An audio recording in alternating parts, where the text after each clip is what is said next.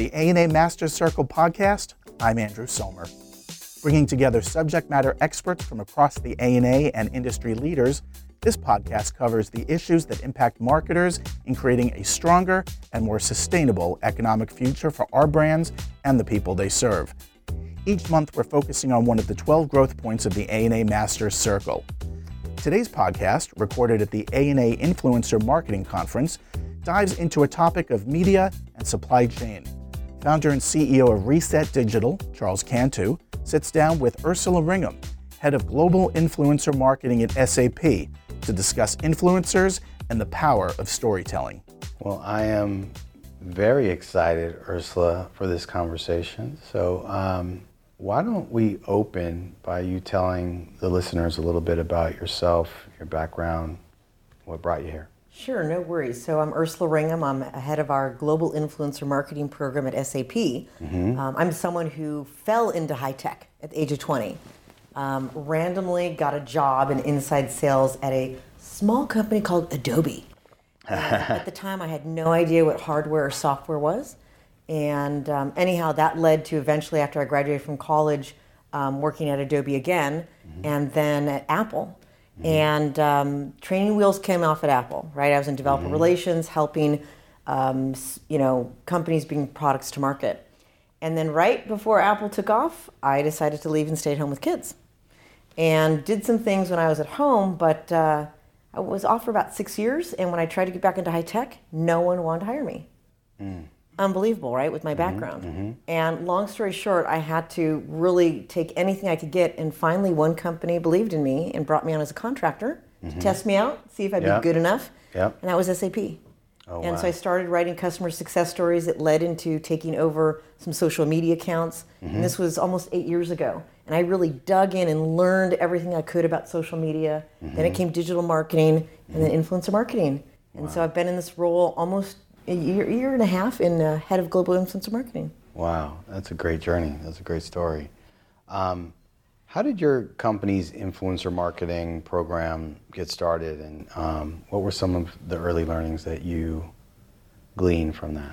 Yeah, so it's interesting. The official program was started by Misha Gandhi, so a little shout out to her. Mm-hmm. She started it maybe three years ago, but I had been working with influencers unofficially maybe four or five years ago. Mm-hmm, um, mm-hmm.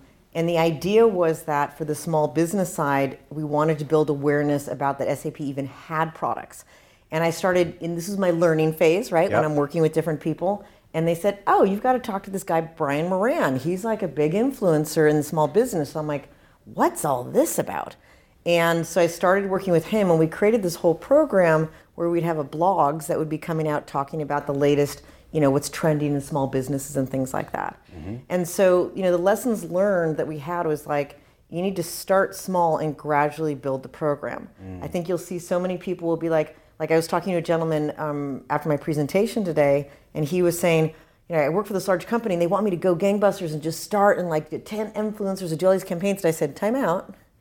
You know, you're going to probably fail pretty fast by being overwhelmed, especially like how big is your team. Mm-hmm. And so start small, you know, just, you know, try it out over a quarter or two, and then you can go from there. So that's the main yep. lesson, because then once you find influencers and content that resonates, mm-hmm. then you can start to scale.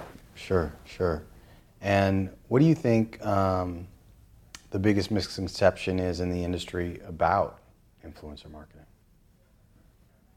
The biggest misconception I see is that it's all around the likes, right? And so mm-hmm. with Instagram taking away the likes, it's really going to challenge us, because I think we have this vanity metrics in the B two C side of things mm-hmm. where your worth as an influencer is based on you got a million likes on this one post. In the B two C side of things, um, we're looking more at the quality of the content. And yes, it's good to see the impressions and the reach and how many likes, but what we're looking at is, you know, how does this create demand? So how does it lead them to click to an asset that we have? Mm-hmm. And then can that get into our pipeline? And so when we look at it, I'm more interested in that. Mm-hmm. And with our influencers, we don't want them to promote S A P products. It's talking about the business challenges. Mm. And then, hey, if you have these same business challenges, click here to find out what S A P can do for you. So I think that's the biggest misconception, is that, you know, with these likes and vanity metrics, that's not an end all if you don't have them. Right, right. How do you, how do you vet your influencers? How do you know what you're really getting when you when you bring on? Great question about how you vet your influencers. So several things. Um, I have a social presence, and I've mm-hmm. been in social media a good solid seven years. So I naturally look and see who's out there, and I start following them, put them on a watch list. Or if someone's told me, hey, check out this influencer, and I'll start to just educate myself on the peripheral. Mm-hmm. But then I also have my team will use a influencer marketing um, uh, C R M kind of tool. Mm-hmm. And um, we'll put an influencer in there, and we'll start looking at their content too. What, how does it resonate? Who are they working with? Do they work with competitors? And so there's products out there that you can use to help you vet sure. the influencer. And then also with our social governance team, they have some tools that I'll give them a list of our influencers, and they'll quickly vet them and give me, you know, what's their sentiment, you know, mm-hmm. there, there's different metrics they can use, and they'll come back with a score. Mm-hmm, it's like, mm-hmm. yes, this is good, this is bad, you know, looking at their followers' engagement, because mm-hmm. that's another thing you have to look at is they can have a ton of followers, but if no one's engaging, no one's listening, no one's going to do anything for you. Mm-hmm. So we use lots of different tools. But bar none, you need to be in social media consuming the content to truly understand if this influencer is right for your brand. Got it. That's great. That's great. So how would you recommend other brands conduct their influencer research? Is this something that they should, you know, seek out external partners, or, you know, S A P is a big company with a lot of resources. So what about the other? I wouldn't say we have a lot of resources, right? I think... Uh, You know, we try to do things in-house. Mm-hmm. Um, for discovery, definitely in-house. Like, you know, I'm I encourage my team. I want you on social. I want you to interact with the influencers, engage with them, and understand them. Mm-hmm. But you can work with agencies. There's lots of great in- agencies that can help. Mm-hmm. And so agencies can be seen as an extension of your team. So mm-hmm. if you don't, you want to start scaling, or maybe you just need some extra help. Because agencies can not only vet influencers, and they sometimes know them themselves because they yep. built up rapport, but they can help maybe build that asset, whether it's an infographic, a video. They can cut up, you know, a video into lots of different shareable assets. Mm-hmm, so mm-hmm. it's things like that that we can reach out and have an agency help with. Yep. Um, you know, in-house we do have resources, but they're pretty, you know, busy. Sure. And so that's how we work with different outside agencies. Maybe you can tell us... Um how you would recommend brands conduct influencer research. Is there something they should be uh, in regard to seeking external partners versus internal partners? Um, you know, you guys have more resources perhaps than some of the small brands um, that are members of the A N A. Yeah, what are your so, recommendations there? You, great question there. It's it's a combination. Mm-hmm. Um, I think I've spoken about like you need to have a presence in social media and be aware of just what's going on. So you should be out there, you should be searching yourself. But then there are tools you can use, right? Mm-hmm. And I'm not gonna go off and name different ones because I'm not here to promote that, but there are different tools that you can use for this influencer relations management, right? Mm-hmm. So you go in there and you put in all your criteria, demographics, um, type of person, um, age range, all this kind of stuff, and topics, right? The topic mm-hmm. area. And so when you bring that up, it's fantastic. So as our program is growing, like this summer, I did an exercise where I wanted to um, find influencers specifically in Europe and then some in Japan. And mm-hmm. let me tell you, the Japan B two B side, that's a separate like um, podcast we can have. It's fascinating. Mm. But my point is that you can put this in there, your criteria, and then it spits it out. But then you still have to bring the human element that go on a watch list. You want to um, read, watch, listen to everything they create. Mm-hmm. And so it's it's part of using tools out there, the platforms. It's partly yourself. And then there are plenty of agencies that they'll do everything for you, right? They're turnkey. Mm-hmm, but mm-hmm. I always think you have to own the relationship. That brand, you know, if we're reaching out to an influencer to have them collaborate with us, um, I want to know who they are.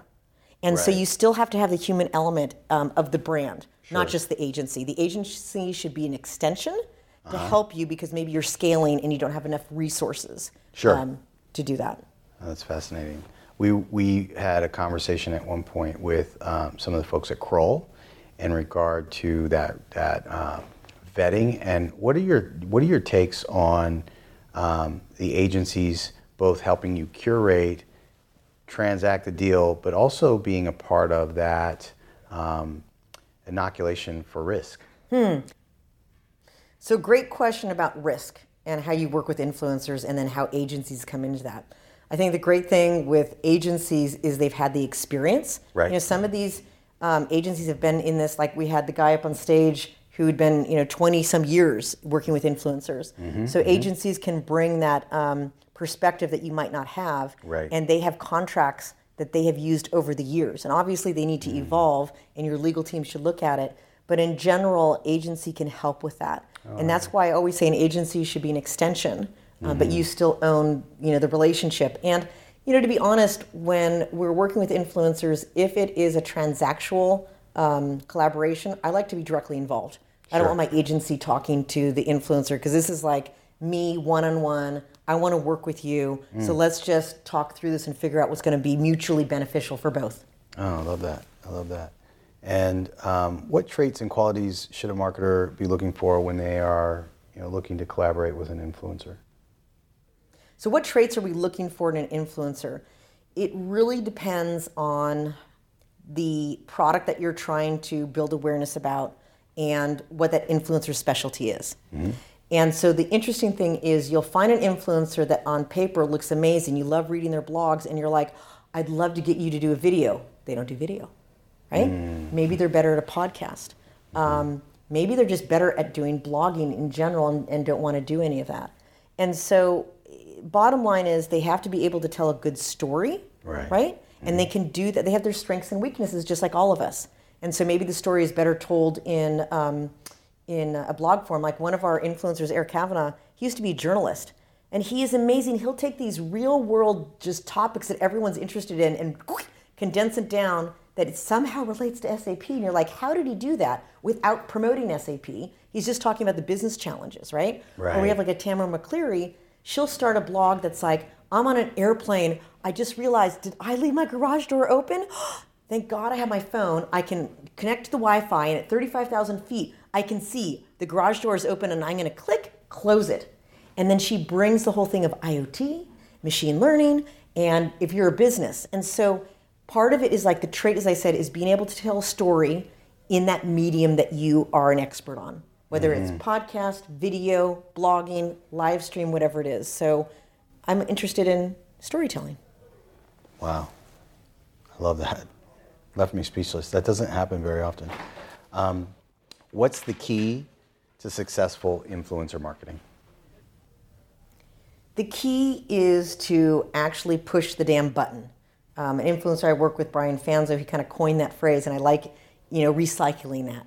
Because a lot of companies, they their stakeholder will hear influencer marketing, we got to do it. And they'll give it to someone and just say, you've got to look into it and do it. But then they get hesitant. They're like, oh my gosh, this is this is a person I'm working with. And I don't know, like I have to vet them and I have to do all this stuff.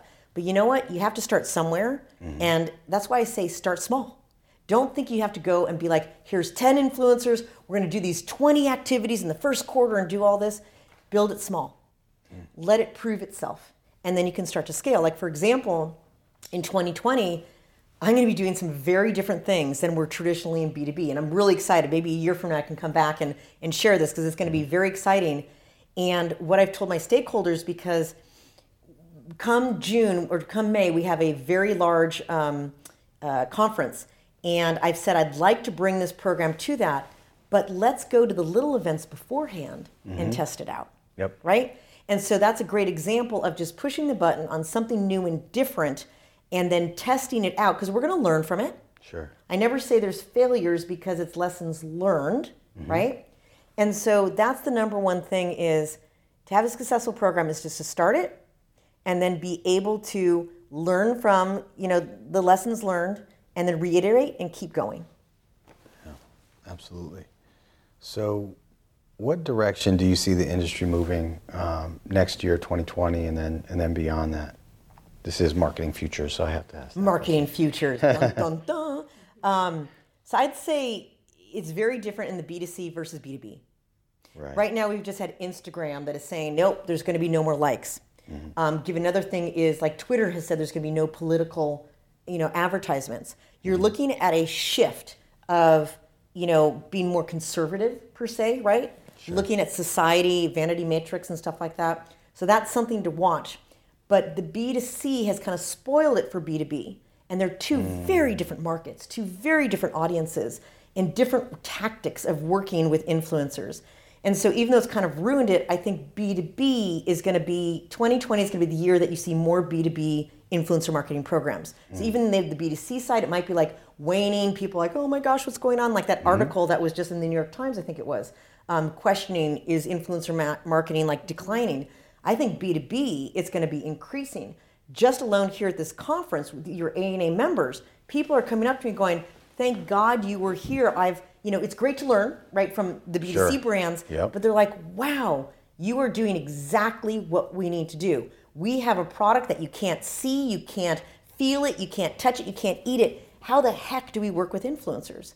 So I think twenty twenty and beyond is about the B two B um, influencer marketing program starting to take off and showing how you can do it correctly. Mm. We're a different audience, but we're not based on the vanity metrics so much. It's right. more about the quality of the content.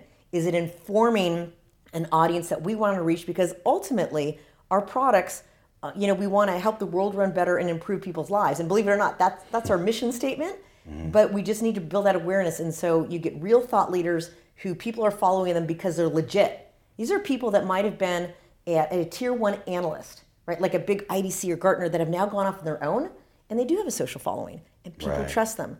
It, it's more trust than, say, like the bikini model who's the vanity just on Instagram that looks good. I mean, that's great, and there's a place for it. Mm-hmm. But twenty twenty, I think that's how it's going to change between B two C and B two B. Yeah, yeah, I like that. What are your thoughts on diversity and inclusion? Yes. Yeah, you're from the Bay Area. Well, but the thing is, my thing is, of course, and maybe it was where I was raised and how I was raised with my parents where mm-hmm. you're inclusive to everyone. But the one thing is, I think in the B two B side, we need to do a better job. Mm. Um, it depends on the company and the products, whatever, but I have a gal, Carmen, on my team, and she came to me and it's like, I really want to help the D and I side of our company. Mm. And I said, can we put like, you have that D and I lens, diversity inclusion lens when we go into projects, mm-hmm. that we have to have some diversity here, right? Yeah. And it can't be the same types of people. We need to mix it up because our audiences are from all works, walks of life, mm-hmm. and different influencers are going to relate to different audiences. And we have a huge spectrum. And I'm talking about, I mean, this is all, we're global, all right. over the world. And you can't have that one same influencer that everyone sees all the time.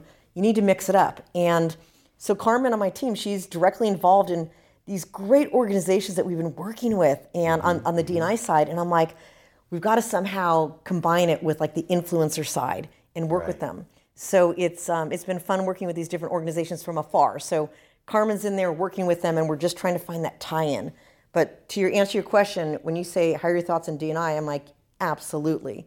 We live in a world, it takes a village to get anything done and we're inclusive to everyone. Right, I love that. And I was doing a consulting project with, uh, I forget whom, and it was Brazil diversity and inclusion, which is obviously massively. So the global perspective and lens on that, I think is is an eye-opener, probably good for some of our listeners to hear that are U S only for now that are looking to expand.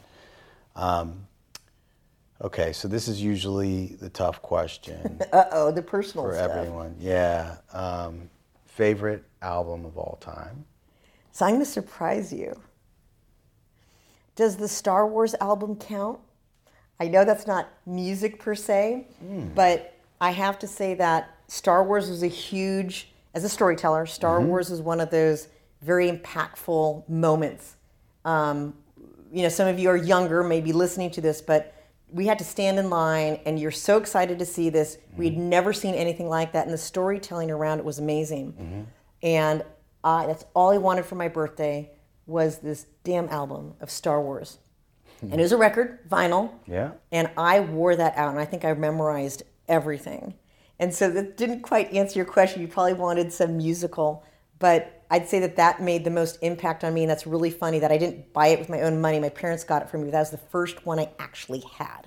Mm-hmm. And then to go on the music side, it's like I like every type of music. It depends on my mood.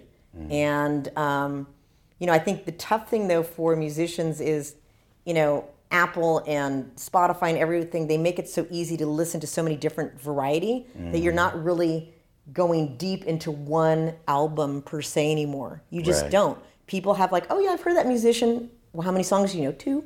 You know, they have a whole album, right? right.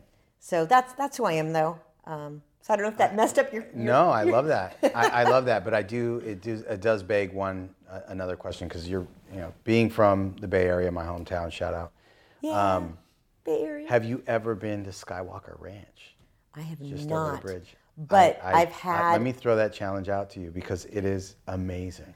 Well, no. So with my time at Apple, I'm not going to mention who this is, but they ended up working at Skywalker Ranch, and I'm just like, oh, you know, mm-hmm, it's like, mm-hmm. how cool is that? It you is. know what I mean? And like, yes. someday I'd love to go there. And I think the great thing is, um, my son and daughter are both huge Star Wars fans. I love that. And it's very fun to see it now through their eyes. Mm-hmm. And it was it was really interesting. Um, my son was making a comparison to Marvel, where when Iron Man mm-hmm. died, I was like, because for me, I'm like, yeah, Iron Man died, and they were so sad because they're into Marvel. And my son's like, Mommy, it had to be the equivalent of Han Solo dying.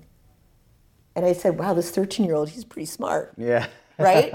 But, you know, in that respect, um, yeah, I mean, I love, it's all story, right? Yeah. Storytelling. Yeah, and I love the, the Joseph Campbell mm-hmm. hero's journey in that. The hero's journey, oh, love that. Yeah. Um, so now what are you listening to? I listen to a lot of podcasts, actually. Yeah. Um, I, I listen to a, adult alternative. Mm-hmm, I mean, mm-hmm. it just depends on what I'm in the mood. I like staying up to date with what the kids are listening to. Mm-hmm, mm-hmm. Um, but as I said, it totally depends. I love jazz. I love blues. I love hip hop. But it depends on my mood. Sure. So I think the tough thing is, if you ask me right now to pull out my iPhone and be like, what's on your playlist? Mm-hmm. Um, in winter, I ski, and I like to listen to something that's got some beat and mm-hmm. something that's pounding. But some days I might be like, I want to go old school. I want to put some Queen on, you mm-hmm. know, do something different. Um, so, you know, it's it's hard to say. I can't pinpoint like one artist that I'm like, that's it. Because I'm an equal opportunist. I love all music. Right. I, I'm with you on that. And obviously your favorite podcast is ours, so we won't even go there. uh. Thank you, Ursula, for a great podcast. To our listeners, thanks so much for joining us for this episode of the A N A Master's Circle podcast. If you like what you heard, you can register to see Ursula at the twenty twenty A N A Media Conference in March. Don't forget to subscribe and leave us a five-star review on Apple Podcasts. You can also find us on Spotify, Google Podcasts, Stitcher, and most podcast players. For more information on the A N A Master's Circle, please visit A N A dot net slash Master's Circle.